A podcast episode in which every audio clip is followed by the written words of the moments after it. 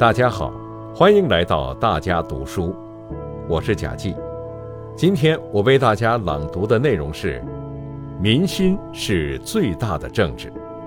这是习近平总书记二零二零年九月十七日在基层代表座谈会上讲话的主要部分。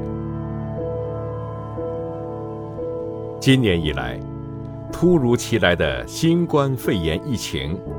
给我们完成“十三五”和今年年初既定的全年目标任务带来挑战。我们坚持把人民生命安全和身体健康放在第一位，全力以赴开展疫情防控工作，打响了疫情防控的人民战争总体战、阻击战。在初步控制住疫情蔓延势头后，我们及时统筹做好疫情防控。和推动复工复产，加快恢复经济社会秩序。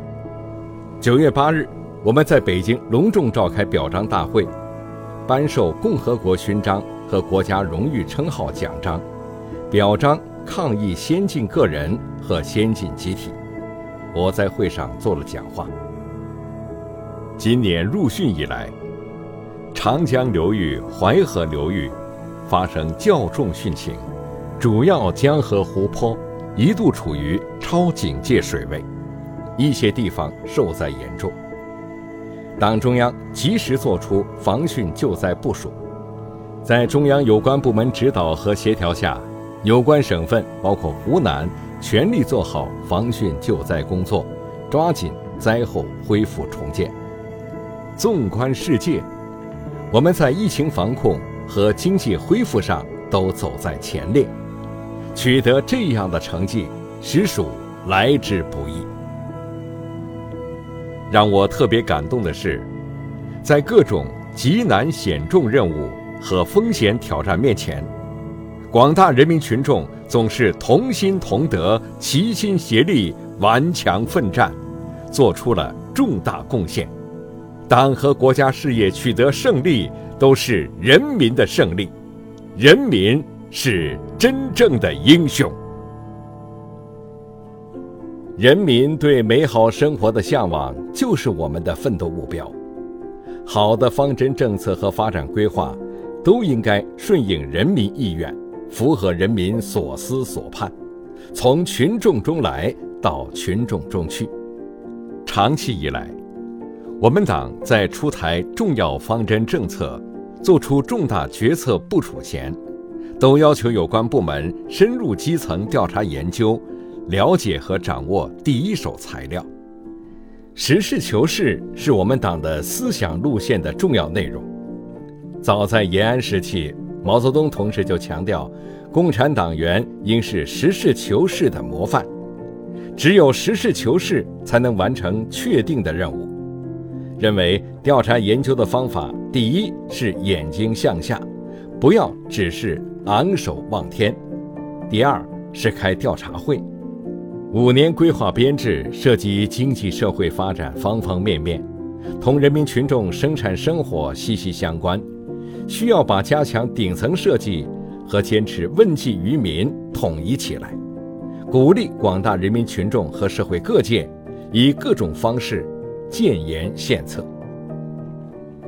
今天参会的基层干部群众代表，既有来自农村、社区、企业等方面的，也有来自教育、科技、卫生、政法等战线的；既有各级党代会代表、人大代表、政协委员、劳动模范、扶贫干部，也有新的社会阶层人士，农民工、快递小哥、网店店主等。大家都处在改革发展和生产一线，参与经济社会生活最直接，同群众联系最经常，对党的路线方针政策落地见效感知最真切，提出的意见和建议能够更加贴近基层实际，反映群众心声。刚才大家做了很好的发言，开门见山，直截了当。提出了许多好的意见和建议，很鲜活，很接地气，有利于我们更多了解基层情况。有关方面要认真研究，充分吸收。前段时间，我们就“十四五”规划编制开展了网上意见征求活动，广大干部群众关注度、参与度都很高，很多意见和建议还反馈到了我这里。平常我也收到很多群众的来信，这些意见和建议带有普遍性。刚才大家也谈到了“十四五”规划建议，要对这些问题做出积极回应。下面我谈几点意见。第一，珍惜发展好局面，巩固发展好势头。“十四五”时期，是我国在全面建成小康社会基础上，开启全面建设社会主义现代化国家新征程的第一个五年。当前和今后一个时期，我国发展仍然处于重要战略机遇期。但机遇和挑战都有新的发展变化。当今世界正经历百年未有之大变局，新冠肺炎疫情加剧了大变局的演变，国际环境日趋复杂，经济全球化遭遇逆流，一些国家单边主义、保护主义盛行。我们必须在一个更加不稳定、不确定的世界中谋求我国发展。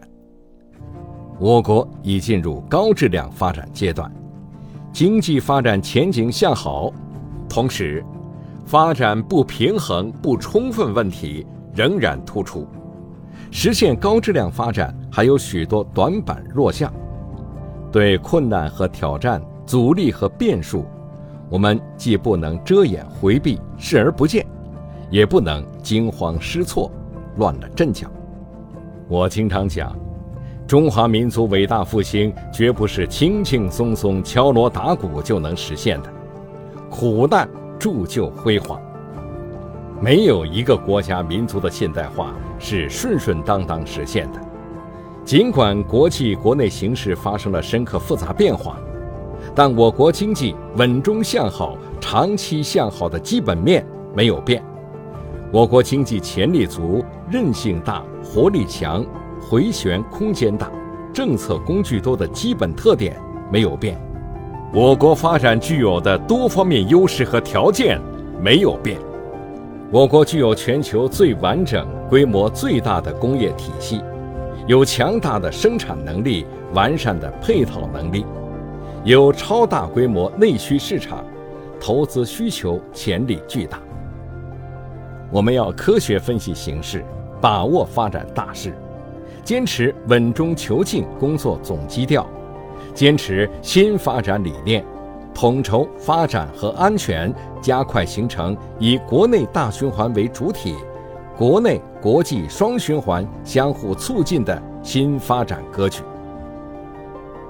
第二，坚持贯彻以人民为中心的发展思想。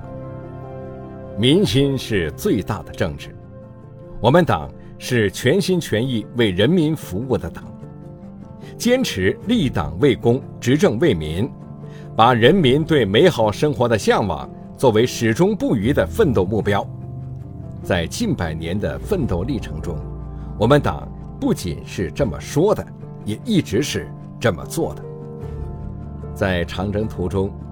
红军经过汝城县文明乡沙洲村，我们的三位红军女战士把仅有的一条被子剪下半条给乡亲们，留下了半条被子的故事。在抗击新冠肺炎疫情斗争中，我们一开始就鲜明提出把人民生命安全和身体健康放在第一位。为了最大限度遏制疫情蔓延。我们在全国范围调集最优秀的医生、最先进的设备、最急需的资源，全力以赴投入疫病救治，救治费用全部由国家承担。谋划“十四五”时期发展，要坚持发展为了人民，发展成果由人民共享，努力在推动高质量发展过程中办好各项民生事业。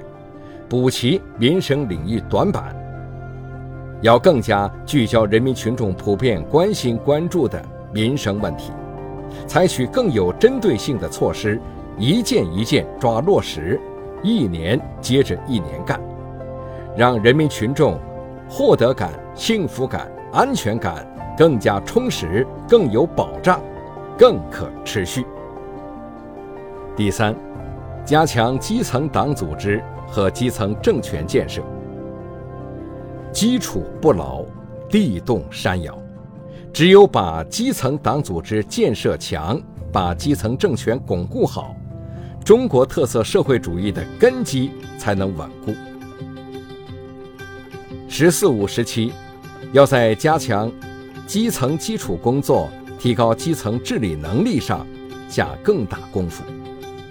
要加强和改进党对农村基层工作的全面领导，提高农村基层组织建设质量。为乡村全面振兴提供坚强政治和组织保证。要加强和创新基层社会治理，坚持和完善新时代枫桥经验，加强城乡社区建设，强化网格化管理和服务，完善社会矛盾纠纷多元预防、调处化解综合机制，切实把矛盾化解在基层，维护好。社会稳定。第四，基层代表要更好发挥带头作用。全面建成小康社会不是终点，而是新生活、新奋斗的起点。人民群众中蕴含着丰富的智慧和无限的创造力，要把广大基层群众组织起来、动员起来、凝聚起来。充分激发人民群众的积极性、主动性、创造性。党员干部要充分发挥先锋模范作用，人大代表要更加密切联系群众，政协委员要更好联系和服务所在界别的群众，农村致富带头人要更加积极发挥先富帮后富的作用，团结凝聚广大基层群众。为创造更加美好的新生活而努力奋斗。最后，我要强调的是，社会主义中国发展到今天，取得的成就不是天上掉下来的，更不是别人恩赐施舍的，而是广大人民群众在党的领导下用勤劳、智慧、勇气干出来的。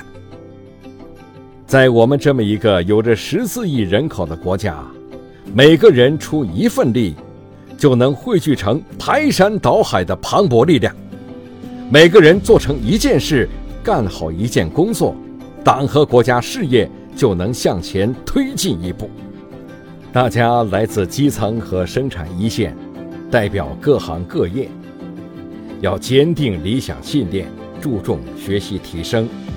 矢志艰苦奋斗，从一点一滴做起，把小事当大事干，踏踏实实把正在做的事情做好，靠勤劳双手成就属于自己的人生精彩，共同创造我们的幸福生活和美好未来。